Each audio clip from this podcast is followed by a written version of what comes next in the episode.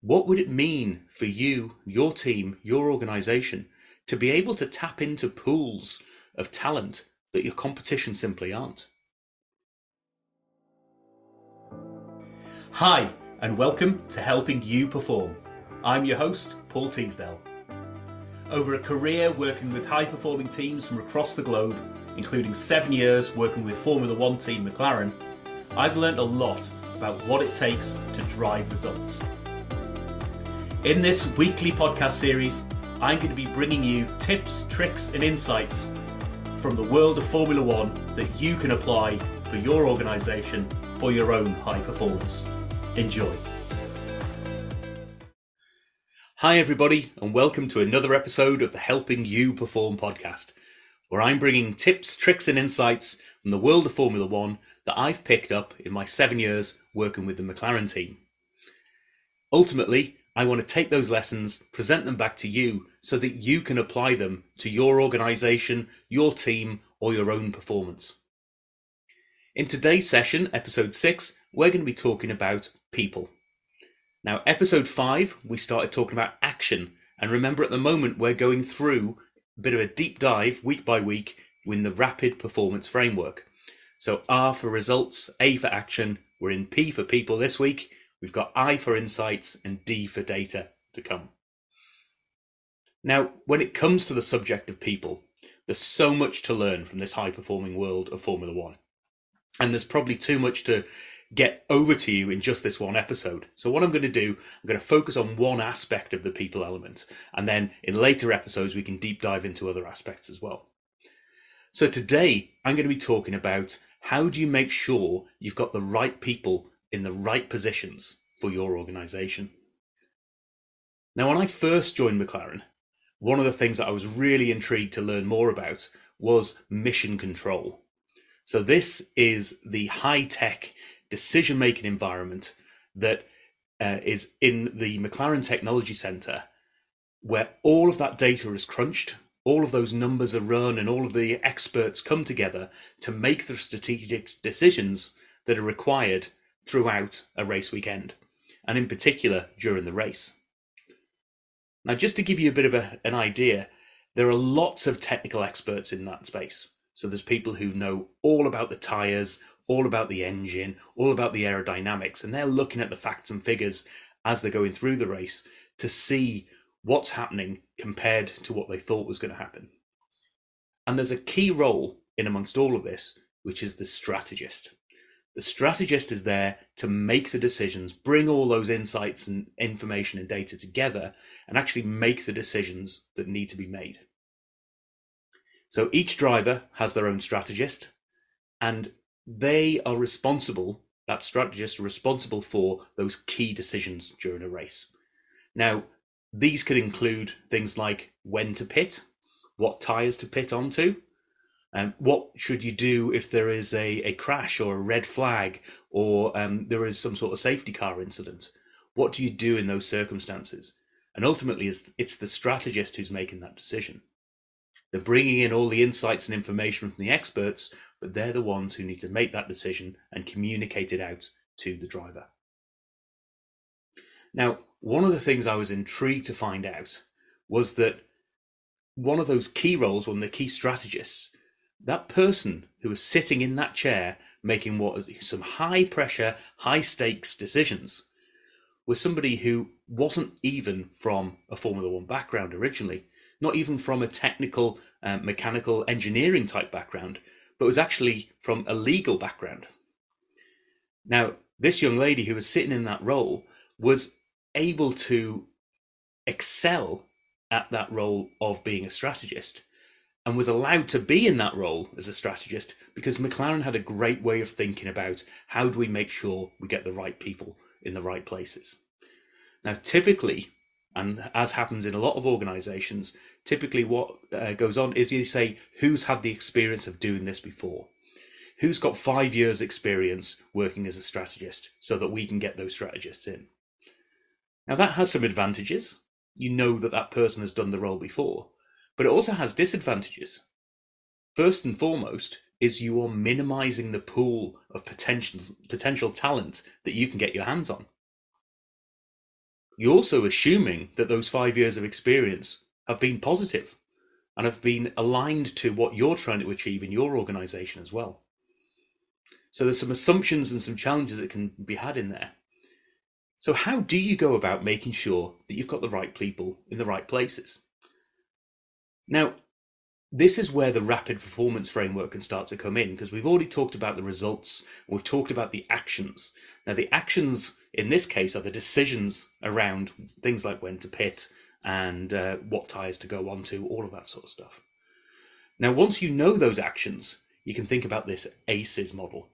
So, ACEs stands for action, capabilities, environment, and support. So if you know what those actions are, the things that people need to decide on and, and actions to be taken, then what are the actual core capabilities required for that decision making or for that role that uh, that's taking those actions or deciding on those actions? And if you really challenge yourself, you can start to say, no, let's not talk about experience. Let's talk about the capability. What capabilities are required in order to make that role successful? Once you've got those capabilities in play, you can start to look at the environment in which people are operating. How does the environment, the team environment, the physical environment support that person working at their best? And then the final one is S for support, which is how do you make sure you've got ongoing support and ongoing um, capability build and expertise building for those individuals as well? So if I go back to that strategist role, what McLaren were really great at doing is say, right, what capabilities do we need when it comes to strategic decision making? Well, first and foremost, you need to be able to make decisions. Now, this sounds fairly fundamental, but ultimately, you need someone who's really good at being decisive. Someone who's not going to sit on the fence, want more and more data and, and everything else before they make a decision. These are time critical decisions that are being made. So you need someone who is comfortable with ambiguity, comfortable with what they've got, and is able to come up with a decision and stick with that. The second capability is that analytical element. You know, they need to be able to digest and understand data and information that's coming to them from all sorts of different angles in order to support their decision. And then a final example of a capability there would be around the communication.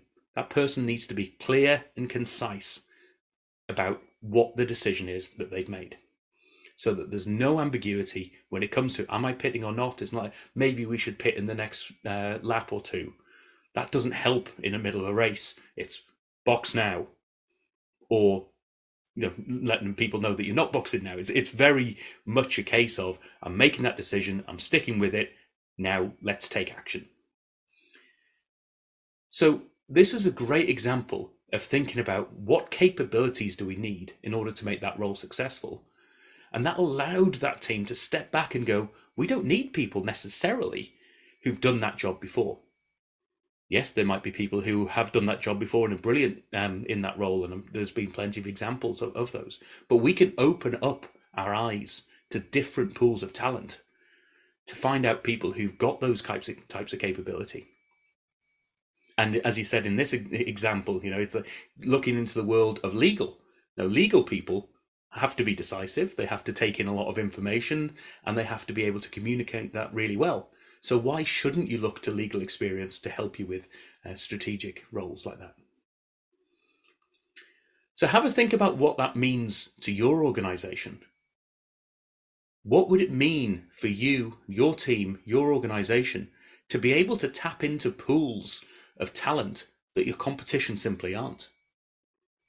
They're being ignored they might be even you know might have some financial advantages. You might be go looking into pools of talent that are traditionally paid less than you are so you can get them cheaper than other people. Or it might be that you're simply getting much better people because they've got strong capabilities that they've built up their expertise in those areas. They're just looking for a different application. So have a think about what this ACEs model could mean for you. Look at the actions and the core things, the decisions that are being made in your organization, and what are the capabilities that you really need before thinking about does the physical environment, the team environment support that? And what support am I giving that person to give them that ability to build their own expertise over the years? So, if you want to know more about the ACES model, more about the people element and how to get the right people in the right areas, do check out the Rapid Performance uh, detailed uh, online course, which is on my website, which is paulteasdale.co.uk. Or, like all of these, and I'll say this every week, and you'll probably get sick of me hearing it, uh, saying it, is contact me. Go to paulteasdale.co.uk. There is a, a button there for contacting me with a free, absolutely no obligation, one on one, 30 minute chat where we can talk about what this means to you and to your team and your organization and how we can move it forward and what value can I add in that situation. So hopefully this episode has given you a bit of insights as to what the, the people element of the rapid performance framework uh, start to look like and how can I make sure I've got the right people in those right roles. In next week's episode, we're going to start to cover off the I for insights. What are insights? What do they mean? How do they differ from data and information? And what does it mean to have an insight? What are some of those examples from Formula One that insights that help people in their performance? I look forward to listen, hearing from you uh, as you go through. Do give me some feedback. Drop me a line at any stage, and I look forward to seeing you in the next episode of the Helping You Perform podcast. Thank you for listening to this episode of the Helping You Perform podcast. If you found value in this episode, please take a moment to like, share, or review the podcast. You can reach out to me at any time, either through LinkedIn or through my website at www.paulteasdale.co.uk. I look forward to speaking to you in the next episode.